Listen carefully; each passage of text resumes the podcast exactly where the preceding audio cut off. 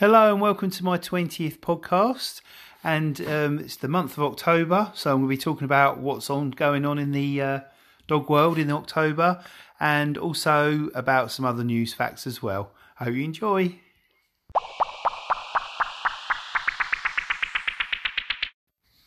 So we all know that in Britain we spend millions of pounds on pampering our dogs and spoiling them um, with gifts and clothing. And personalised gift shops has listed its top ten selling pet gifts, and the top present that we buy our dogs at the moment is a personalised stainless steel bowl with best dog written on it, and that's at number one. Closely followed by a personalised pink dog collar so you can put the name of your dog onto it. So they're the two top selling things at the moment, but mostly we spend our money on treats and obviously clothes for our dogs. So that's a debatable one whether dogs should wear clothes. Um, raincoats and things like that on certain dogs is a must. But yeah, I don't know about t-shirts and but we've all done it, haven't we? so what's going on in October for dogs and uh, for us to take our dogs to? Well, October the 3rd which is right now 7:30 to 10:30 p.m. the Top Dog Film Festival tour at the Lighthouse Theatre in Dorset, and also October the 9th as well is the same, and uh, that's in Bath. So if you're in those areas, and there's also another one on the 30th of October, the Top Dog Film Festival, which is in Dorking in Surrey. So you've got three places there. You've got Poole, Bath, or Surrey, and the prices are around 12 to, thir- to 14 pounds and it's the cinematic canine celebration featuring inspiring and entertaining stories of people and their dogs from independent filmmakers around the world. Sounds quite interesting. And then on October the 12th and 13th, from 10am till 5pm, there is the ever popular Discovery Dogs at the ExCeL London Royal Victoria Dock, and that's in uh, the Royal Docks London E16. Um, don't miss London's biggest canine event where you can get up close and personal with hundreds of dogs, chat to their owners and handlers, watch world class displays and competitions. And also, you can do a lot of shopping there. There's some really good stands there, and they sell some really bespoke um, gadgets and very useful tools as well. So, really worth a look around. Um, there'll be um, something for every member of the family from meeting more than 200 breeds of dogs and cheering on the agility competitions. And also, there's a cuddle corner as well, which sounds really good for the kids as well. So the costs um, in advance is fifteen pounds for adults, twelve pound for children nine to fifteen years old, um, free for children under eight. So if you want to go as a family, it's not too much of an expensive day out. And I've been a few times, and, and the Discovery Dogs is very, very good to go to. And that is on October the 12th and 13th 10 till 5 pm. What else is going on? Know, on October the same time, October the 12th to 13th as well, there's the Sandford Parks Lido Dog Swim, and that is in Cheltenham, Gloucestershire. Owners and their canine companions can have a really splashing time in the main pool at this end of season event, and that costs £10 for a half an hour session. So that's quite good fun. If you wanted to book, it's on uh, www.active.com slash Cheltenham Gloucester slash water sports. So have a look for that if you fancy going for a swim with your dog right at the end of the season. Um, on October the 13th, wow, there's a lot going on that weekend. Hampstead Heath Schnauzer 2019, and it's in the Fairground Car Park, East Heath Road, Hampstead, London, NW3. Part of a nationwide collection of walks aimed at bringing together Schnauzers and their humans and other canine friends while raising awareness of puppy farms and money to benefit rescue dogs. There's no fee of the cost to join into it, but all donations go towards Berkshire based Diana Brimblecombe Animal Rescue Centre are encouraged. For more information, you can go to www.schnauzerfest.org. So they all sound very um, interesting for October. So if you haven't got anything to do, you can have a look at one of those if you live in those areas and enjoy. So, what is the worst thing when you take your dog out for a walk that can happen? For me, it is definitely Fox's poo. well, my little Rocky, the Yorkie, who I've spoken about many times before, he has done it twice this week. One of the days we went over to a really nice area called Gosbeck Fields, where it's a Roman um, sort of uh, marked out ruins there, and uh, he found a big, big lump of Fox's poo. He was off the lead, so I couldn't get to him in time. And I looked round, and what's he doing? He's upside down, rolling around as much as he can, covering his body in the whole smell. And he had a jumper on as well, so that was obviously ruined. And uh, he was loving it. So by the time I called him off and called him back over, he had pretty much all of it on him. So we had to bear that in the car on the way home. And then as soon as we got home, straight in the bath, showered him off if you want to see that, it's on my Twitter account, which is Paul Dungy, and I showed the video on there. And uh, he's just sitting there feeling very sorry for himself while I'm showering him off and making him smell nice again. But yeah, just wonder what you think is the worst thing we're on a walk. That for me is probably the uh, the ultimate getting that horrible smell because you can really struggle to get that smell out, can't you? And he's done it twice this week. God dear. So obviously dogs um, it goes back into their DNA really of why they mask themselves.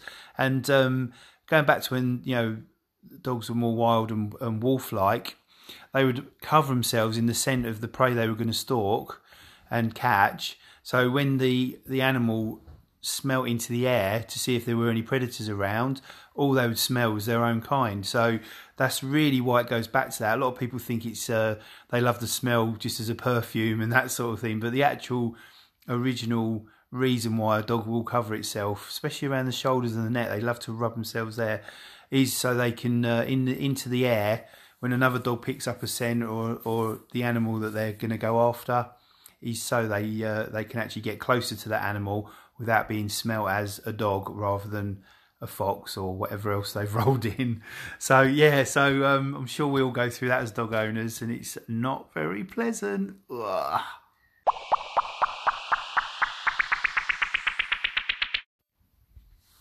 So just looking at a breed that I hadn't really ever known about really. I was out um, recently and I saw what I thought was a Yorkshire Terrier, but it turned out to be a Silky Terrier, which is originally from Australia. And they come, they're about, this, they're small, they're about 23 centimetres to 23 to 26 centimetres in size. And they're all shades of the blue and tan, a bit like a Yorkie. Um, in some ways, the Australian Silky Terrier looks like the Yorkshire Terrier with his long, flowing black and tan coat and centre parting as well. Um, in a country of working breeds, this small terrier is purely a companion dog. The ancestor of the Silky is the large Australian Terrier, a well known and highly accomplished vermin killer. These workman like terriers were crossed with Yorkshire Terriers to produce a small dog who retains much of the same lively, high spirited, terrier esque personality. There is also the possibility that Skye Terriers were added into the mix, which could or would account for the uh, the pricked ears as well. So they look very much like a, a Yorkie, except slightly slightly bigger. Um, are they a good housemate? Well, this is this is a fun, cheerful, intelligent breed who will work as a watchdog as well as a companion. Friendly and playful, these dogs are devoted to their owners. They are, however, ter- terriers at heart and will head off in search of an adventure and to hunt, so don't expect a reliable recall if there is anything more exciting to do. So they are very similar to my Yorkies then.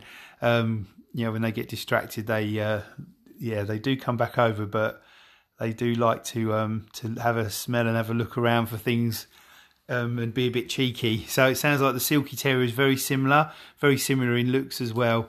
So um, yeah, look out for those. I'd never seen one in this country before.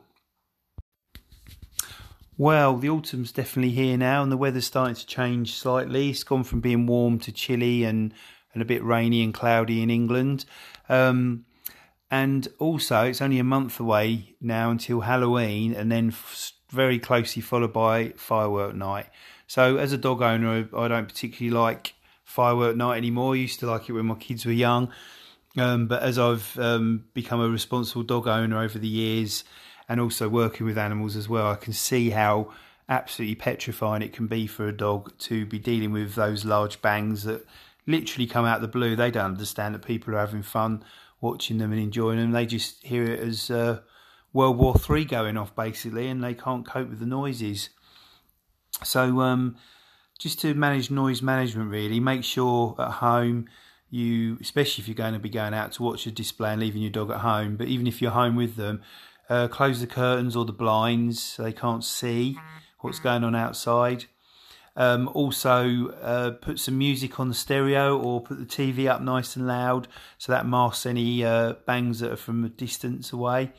And um, if you are with them, you can obviously reassure them, but the best thing to do is just to keep yourself calm, not worry for the dog.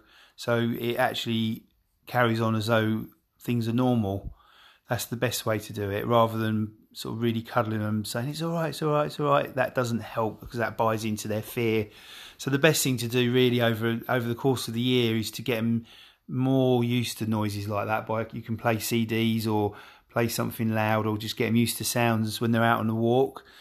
And um, and eventually they'll desensitize to some of these noises. But unfortunately, firework night is at another level of noise and and and bangs and crashes. So the best thing, just yeah, keep those doors shut. Make sure the dog's inside. Nice loud music or TV. Keep them safe in that way. And uh, if you enjoy firework night, have fun. But just bear in mind the uh, if you're doing one in the garden, the animals around you, the wildlife, it all gets affected by it. And uh, yeah, personally, I'm not that keen anymore. I have to say, but yeah, um, enjoy if you do like it. Okay. So I don't know if you've ever noticed when you're in the park or walking your dog, some other dogs um, really do get kind of um, what we call randy and um, want to mount other dogs, whether it be a boy onto a boy or a girl onto a boy dog. Um, and this has happened fairly recently, a few times for me when I've been out walking other people's dogs for my job. And um, I did a little research into it, and one of the things that come up there's obviously there might be some uh, psychological uh, reasons in there, dominance issues, and those things can be thrown in, or just pure excitement and and fun, and they get carried away to the point where they kind of don't know what to do with it. So that's their release uh, to grab on and and do the mountain uh, the uh, mountain pose to put it that way. So um, yeah, I did a bit more research into it recently, and I found out that um, certain male dogs, because there's one dog particularly when I'm out that a couple of my male dogs absolutely will not leave alone. They become obsessed with him to the point where they just want to be jumping on his back the whole time, which is no fun for him, no fun for them because it's obviously uh, doesn't give them a good run around. So it was really interesting to find out that that some dogs, when they all dogs have anal glands, and when we feed our dogs, if the if their stools aren't fairly solid, um, then these anal glands can build up with a really pungent horrible smell of all the like the residue that collects in them, and that can sometimes give the effect and the, and the odor to a male dog of a female dog in season. So it does give some um, answers as to why a male dog will jump on another male dog and not do it to every dog, just to certain ones. So if if a dog's doing more solid um, uh, toilets, then that pushes these glands out as it goes to toilets and keeps their glands a lot more clearer so they don't give off this scent that builds up and builds up in their glands. So if you have got a dog that does get um, a lot of attention from male and female dogs in terms of them trying to mount, it might be worth popping to the vet and having the glands cleared more regularly than normal and see if that works, just as a theory. Obviously, it could be other reasons as well, but that's just another reason that I read up on the other day. So I hope that helps.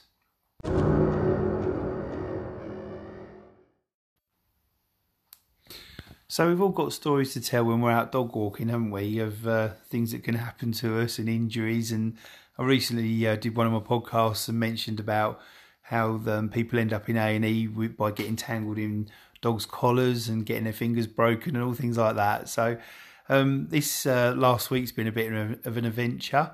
So early last week, um, I was giving Flynn a lovely English Bull Terrier. He's a big, strong boy, but he's absolutely he just makes me laugh. He's so funny and so loving. I was giving him a bit of a cuddle, and uh, what did he do? He looked up really quick and head butted me right on the nose, which was so painful, and it's been like painful all week, which is quite funny.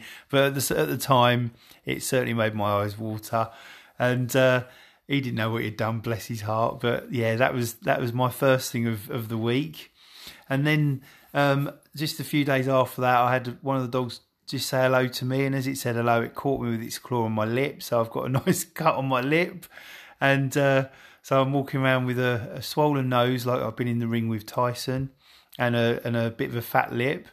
And uh, and then yesterday, um, the weather totally became autumn- autumnal, and um, I was out walking uh, the beagles that I look after, and we got to a field a little way away from the car, and the heavens absolutely opened, and then it started thundering, and then the lightning lightning started to come down as well, which is pretty petrifying. We could see it um, actually hitting in the fields a little bit away from us, which is quite frightening. So we uh, we got around the fields as quick as we possibly could. I tried to keep calm. I was, I was getting very stressed about the lightning because it's quite frightening, and um, the uh, we got back to the car nice and safely anyway. Soaking wet. I had a wet coat on. I was still wearing shorts because I'm trying to keep the summer as long as I can. But my the the water had run off of my jacket onto my shorts and they were absolutely sopping. I could literally wring them out by the time we got back off the walk. Um, slipping and sliding everywhere as well. So it's been a really interesting week this week as a, as a professional dog walker. So I'm going away tomorrow and I'll be going uh, away with a bit of a bigger nose than normal, a fat lip, and uh, yeah. So it's quite funny, but yeah, I'm sure everybody listening has the same sort of experiences when they're out and about, or if they get the odd uh, injury from dog walking as well. But it's uh, it's an interesting uh, profession that I love it to bits, but you can be hazardous sometimes. So be careful out there. okay, I knew you were waiting for them, but here's some of my really bad jokes. What do you think a dog's favourite breakfast is? Poached eggs. Oh. And also, what is a dog's favourite sound system? A subwoofer.